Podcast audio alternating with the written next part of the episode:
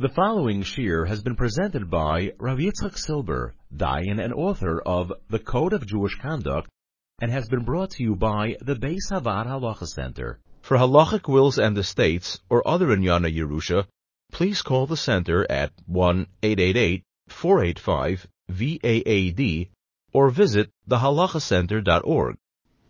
Groma and Garmi.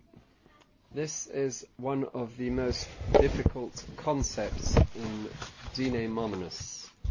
Groma and Garmi. Uh, a person is forbidden to cause any damage to anybody else, either physical injury or or monetary loss, whether the person does it by himself or causes it, gufay or koichai um, person has to be is fully responsible for his actions and their outcome. Uh, a person is also responsible for causing damage. Um, causing damage, indirect damage. There's two kinds of indirect damage. One of them, one of them is called garmi, and one of them is called groma. The indirect damage of garmi, Beis Din, will be mechayev money. That's how we paskin the mazik begarmi will have to pay the damages, compensate for the damages. Groma is potter from paying.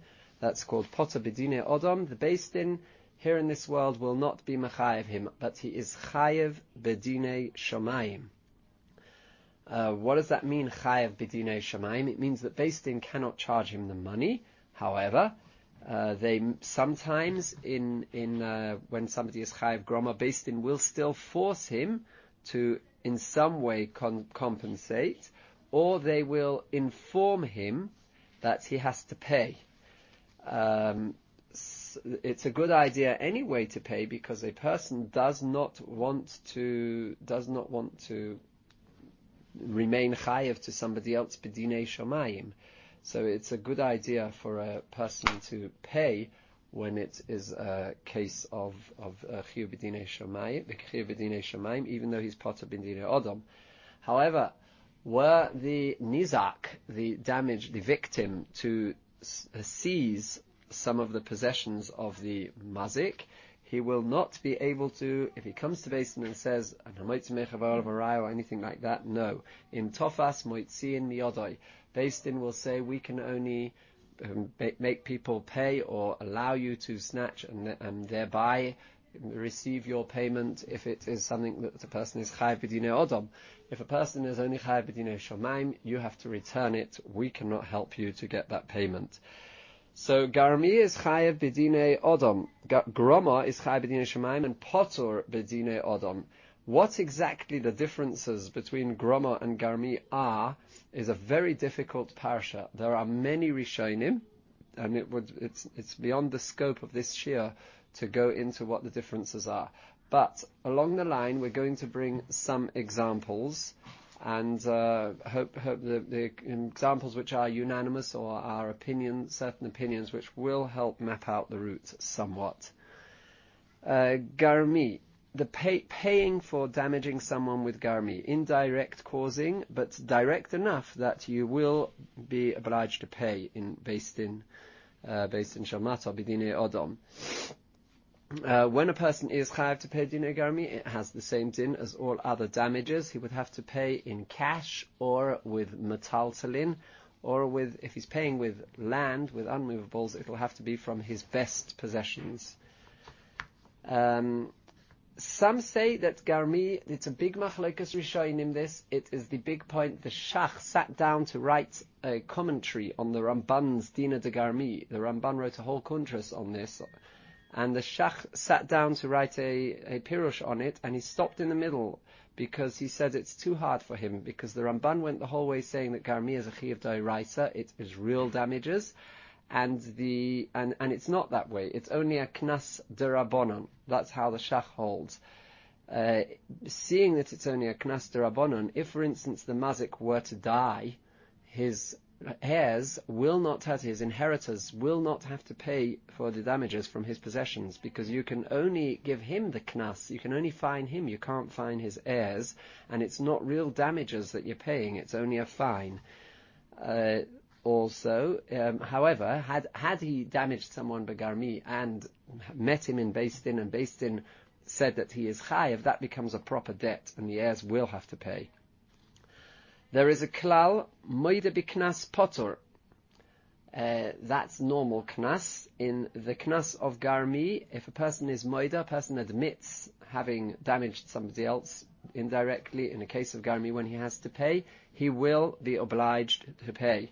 It is not like other knossos in garmi. Someone who is moida begarmi will have to pay.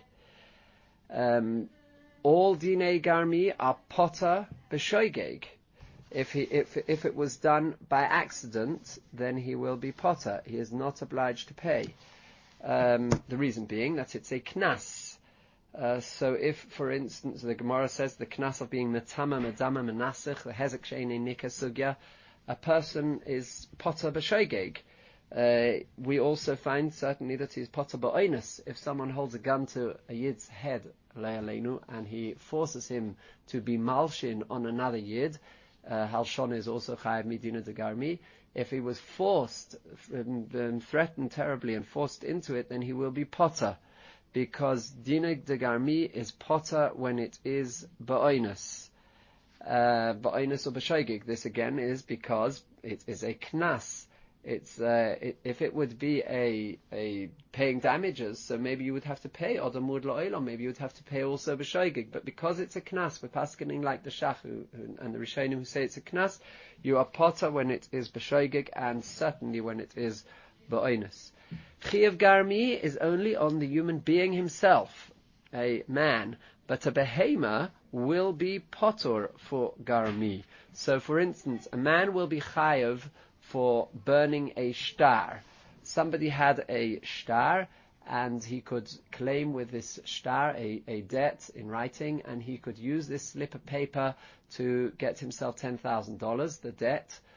But uh, if you, the actual paper is worthless, you, you can't do really anything with it. You might be able to cover a bottle with it that the flies shouldn't go inside, but that's um, quite quite uh, useless and worthless as far as we're concerned. The actual slip of paper is worth has no value, very little value or no value. Uh, however, if you burn that, you've lost him ten thousand dollars. That would be an example. More about this in a minute. That would be an example, say, of shtar, somebody who burns his friend's documents that now he can no longer claim his the, the debts. It would be chayav midin garmi if a an animal was to tear up or rub out a shtar or burn a shtar, then the the owner of the animal is not chayiv. Only a human being is chayiv garmi, not his animals. Um, what about goyim de goyim? A chain of events, an indirect, indirect, a double indirect thing. So let's say burning a shtar, that's an example of garmi that you do pay for indirect damaging. However, if you were to just cause the burning of a shtar, you gave a child some fire to play with, and the child playing with the fire burned somebody's documents, and now he can't claim his debts. So that would be a groma de groma. It's a double indirect chain of events. It's indirect what you gave the child, and the child really did the burning. It's further indirect burning a document, preventing him from, from claiming his debts. So a double, a double groma, we will, a gr- groma de groma, garmi de garmi, we will say you are potter. Now, one thing very important to mention is that even though you're potter, you don't have to pay the damages for groma benizokin. Uh, that is only after you have caused the damage. But before the damage is caused, we will certainly force, the Beis will force an individual to get rid of the possibility of damaging. We won't allow you to, to have a wild dog in your possession if it could possibly bite people. We also won't allow you to have in your possession any setup in which you could cause indirect damage to people. Um, you may, you may turn around to Beis and said, who says anybody will get damaged? I am willing to pay whatever damages will be caused by Groma, if there will be any. This would be fine. Um, we will force even Groma, which is Potter, we will force you to get rid of the possibility of damaging anybody. or to accept upon yourself the responsibility that if you do damage anybody, you will pay for it. A common scenario, a neighbor in an apartment building wants to build.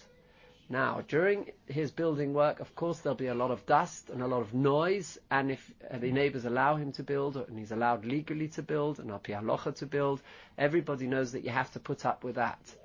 However, what about if the neighbor wants to? What about the neighbor might um, cause all kinds of indirect damages to you? Moving a pipe even two or three flights up might cause a leak in your pipe down here. Now he didn't do it himself; his worker did it.